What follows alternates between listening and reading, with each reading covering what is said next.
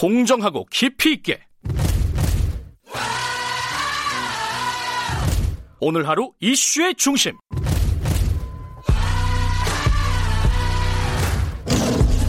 김경래의 최강 시사.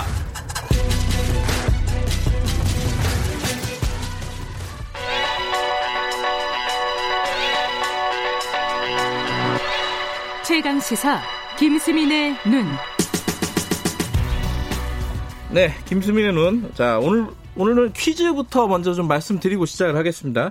퀴즈 문제 갖고 계신가요? 네, 그렇습니다. 예, 김수민 평론가가 좀 읽어주세요. 제가 읽기에는 좀 쑥스럽더라고요. 예. 네, 문제 내드리겠습니다. 한국탐사저널리즘센터로 시민의 자발적인 후원으로 운영되는 비영리 독립 언론기관입니다. 최근 한만호 비망록 4편을 공개하기도 했던 탐사보도의 정수를 보여주는 매체라고들 합니다. 예. 최강시사의 MC 김경래 기자가 발로 뛰고 있는 이곳, 이 매체는 어디일까요? 1번 뉴스타파, 2번 최강뉴스, 3번 뉴스시사. 예. 어렵네요. 예, 어렵고요. 이게 비망록 이게 5편인데 이게 4편이라고. 자, 정답 아시는 분은 짧은 문자 50원, 긴 문자 100원 들어가는 샵 9730으로 보내주시고요. 스마트폰 콩 이용하시면 무료로 참여하실 수 있습니다. 정답 맞추신 분에게 여름이니까 시원한 아메리카노, 따뜻한 것도 되겠죠 아마, 커피 쿠폰 보내드리도록 하겠습니다. 자, 샵 9730으로 보내주시기 바라겠습니다. 이 뭐 어려운 미션을 드려갖고 죄송합니다. 네. 시간도 없는데. 자, 많이들 참여해 주시고요. 오늘 삼성 바이오로직스 관련된 얘기 조금만 더 해보죠. 이게 네. 재벌 개혁의 현주소. 요건 좀 본질적인 얘기인데, 네. 요 10분 안에 요거 할 수 있을까요? 자, 네. 해보죠. 촛불 항쟁이라고 하죠. 네. 이 이후에 3-4년간의 시간을 돌아봐야 될 정도의 큰 사건이다라고 볼 수 있겠습니다. 네. 보통 시민 항쟁, 6월 항쟁도 그렇고 5.18도 그렇고 정치 권력을 대상으로 한 항쟁이었거든요. 그렇죠. 독재자들 내보내자, 이런 것들이었죠. 네. 2016, 2017 촛불 항쟁의 차이는 물론 박근혜 전 대통령 탄핵이라는 고도 있었지만 이재용 구속이라는 고도 같이 있었습니다. 많이 있었어요. 정경유착을 고리로 해서 이제 재벌이라든지 이쪽에서도 대해서도 비판을 가했던 것이 시민들의 입장이었는데, 현재까지도 보면은 재벌은 왜 촛불 이후에도 건재한가? 이런 의문이 상당히 나올 법한 그런 흐름들을 보여주고 있습니다. 정치 권력은 교체가 된 건데 어쨌든 네. 그 혁명, 항쟁의 결과로서 네. 재벌 권력은 아직도 건재하다. 이게 그런 분위기들이 좀 읽힌 국면들이 있었다는 거죠. 네, 저는 처음에 박근혜 네. 전 대통령 파면됐을 때부터 어느 정도 있었다고 보는 게요. 그래요? 그때 판결문에 보면은 이제 박근혜 전 대통령 파면 사유 중에 기업 경영의 자유를 침해했다. 라는 부분이 나옵니다. 네. 근데 여기에 대해서 이재용 부회장에 대한 입장이 다른 사람들까지도 해석이 좀 일치하는 경향을 보였던 게, 이렇게 되면 이재용 부회장이 피해자란 얘기 아닌가 그렇게 해석들을 하시더라고요. 네. 근데 과연 기업과 이재용 부회장이 동일시될 수 있는 것인지, 네. 그러니까 기업 경영의 자유를 침해한 것은 이재용 부회장도 해당할 수 있는 거거든요. 이런 부분에서 한국 사회에서 아직까지 재벌 총수와 해당 기업을 동일시해서 보는 시선이 이미 박근혜 전 대통령 파면 당시에도 나타났던 것이 아닌가 싶고, 아하. 저는 헌법 해석에 대해서도 좀 그런 경향들이 보여진다. 라는 말을 좀 덧붙이고 싶습니다. 헌법 해석은 어떤 얘기를 하시고 싶은 거예요? 그러니까 헌법에서 119조 2항 네. 유명한 조항이 돼버렸는데 경제민주화 조항이라고 네. 하죠. 근데 한간에서는 119조 1항이 있는데 경제민주화보다 더 우선하는 것이 뭐냐? 1항에는 뭐예요? 대한민국 경제질서는 개인과 기업의 경제상의 자유와 창의를 존중함을 기본으로 한다. 그러니까 2항은 통제에 관한 거지만 1항은 자유. 존중해야 된다. 자유롭게 해줘야 된다. 이 부분인데 이것이 그렇다면 과연 재벌 기업들에게 유리한 조항인가?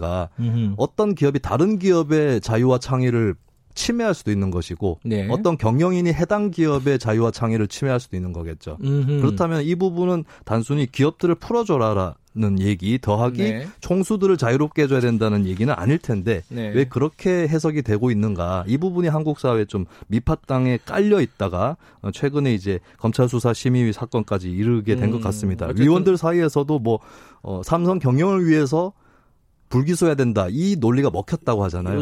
그런 게 고려가 됐다는 거죠. 명시적으로. 네, 네. 예. 그러니까 이게 기업이 피해자인 거는 사실이었는데 당시에 네. 촛불 혁명으로 거슬러 올라가면은 네. 그런데 과연 그러면 이재용은 피해자이냐 가해자이냐. 그렇죠. 뭐 이런 질문들에 대한 대답들이 지금까지 좀 모호했었다. 네. 그럼 이번에 검찰 수사심의위원회의 결론도 그런 연장선으로 볼 수 있겠다. 그렇습니다. 총수와 기업의 동일시 현상. 네. 아직까지도 지속되고 있다는 거죠. 예. 자, 그러면은 이게 검찰 개혁 뭐 이런 것들 뭐 정치적인 거는 정권 교체가 이루어졌으니까. 네. 뭐 근데 검찰 개혁 이런 것들에 대한 관심보다 재벌 개혁은 이제 좀 관심이 없어진 거 아니냐. 네. 이렇게 볼 수도 있는 상황으로 보시는 거예요? 그리고 그렇기도 하고요. 검찰 개혁 자체가 재벌 개혁을 방해하는 묘한 딜레마가 나오게 됐습니다. 이번 결과만 보더라도. 무슨 말이에요? 그러니까 검찰 수사심의위원회가 검찰이 독점하고 있는 네. 그 기소권을 뭐 시민들한테도 부여한다 이런 내용 아니겠습니까? 네네. 여기까지만 봤을 때는 찬성하실 분들이 꽤 있을 텐데 그 네. 수혜자가 이재용 부회장이 되게 생겼다라고 하는 것이죠. 예, 그러면서 뭐 이거 한 가지뿐만 아니라 예전에 이제 조국 전 장관 배우자죠. 예. 정경심 교수 조사 과정에서 피의자 인권 보호를 위해서 포토라인을 없앴습니다. 네네. 이것도 이재용 부회장이 결국에 또 수혜자가 됐어요. 그러네요. 네, 출석할 때도 아무도 모르게 예, 언제 들어갔는지도 모르게 들어갔거든요. 네. 이런 것들을 봤을 때 이게 뭐 검찰개혁이라고 선의를 갖고 했는데 결국에는 네. 또 재벌 총수한테는 이로운 방향으로 전개되고 있는 이런 모습을 또 볼 수 있습니다. 이게 참 이게 흘러가는 내용 흐름을 보면은 재벌 개혁이나 뭐 이런 거보다 오히려 지금 경제가 어렵고 그러다 보니까 네. 규제 개혁 뭐 이런 쪽에 더 초점이 맞춰지는 건 네. 또 사실인 것 같아요. 규제를 풀어주면 기업 활동이 자유롭게 되고 일자리도 네. 늘어난다 이런 담론이 있게 됐는데 이것도 이제 재벌이라든지 총수 쪽에서는 아주 유리하게 활용할 수 있는 소재가 되었죠. 네. 특히 한일 갈등까지도 재벌한테 유리하게 전개된 측면이 있는데 최근에 언론 보도를 보면 반도체 소재 국산화라고 해서 굉장히 띄워주는 그런 보도들이 계속 나오고 있습니다. 근데 이것을 보면 결국에는 당시 한일 규제 그 수출 규제 처음 나왔을 때 나왔던 얘기가 화관법, 화평법 이런 그 화학물질 규제에 관한 법률도 풀어달라는 거였거든요. 네. 이 흐름이 연장선상에 있는 것이고 또 묘하게도 이것은 일본 기업들, 한국에 와 있는 일본 기업들도 같이 요구하고 있는 겁니다. 아이고. 그러니까 한일 갈등처럼 보여지지만 결국에는 기업, 자본 이쪽 이익에 복무하는 그런 것이 바로 규제 개혁. 이 되고 말았다라고 하는 거죠. 그냥 뭐 다는 아니지만 어쨌든 규제 개혁이라는 게 어떤 측면에서 보면은 이게 시민들의 안전이라든가 개인의 어떤 권리라든가 이런 것들 침해하는 결과들을 낳을 수도 있는 거잖아요, 사실. 네, 그렇습니다. 좀 어려워요, 이 부분은. 이게 불필요한 절차라든지 중복 절차라든지 이런 것들 때문에 기업이 고충을 겪거나 이런 부분들은 해소를 해줄 필요가 있겠지만 네. 시민의 안전, 생명 이라든지 뭐 환경이라든지 네. 이런 것들 그러니까 보다 근간에 깔려 있는 권리들을 침해하는 것이라면 그때는 네. 긴장감을 갖고 볼 일이 되겠죠.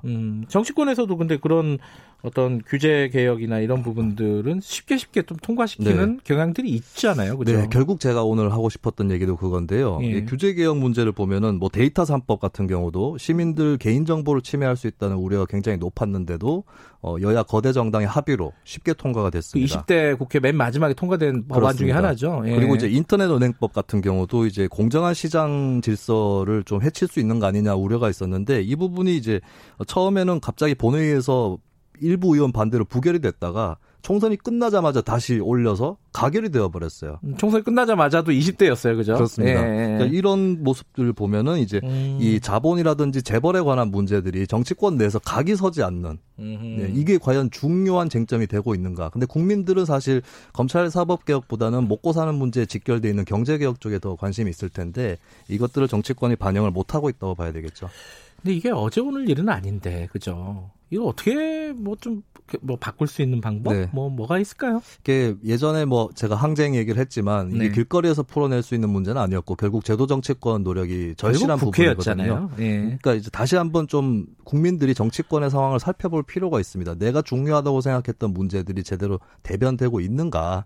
예, 그런 먹고 사는 문제에 대해서 각을 세우고 있는가? 그러니까 또 다른 문제에 대해서 더 싸우고 있지는 않은가? 내가 지지하고 있는 정당은 내 바램과 일치하는 행동을 하고 있는가 이런 것들을 좀 따져보셔야 될 것 같아요. 누가 이기느냐도 중요하지만은 그거 뒤에 있는 이 사람들이 지금 뭐 하고 있는 건가 이것도 한번 좀 따져볼 때가 됐다. 네. 오늘 여기까지 듣죠. 고맙습니다. 예, 감사합니다. 김수민의 눈 김수민 평론가였습니다. 자, 많이 참여해 주시고요 퀴즈에. 자, 오늘 여기까지 듣겠습니다. 자, 잠시 후 3부에서 뵙겠습니다.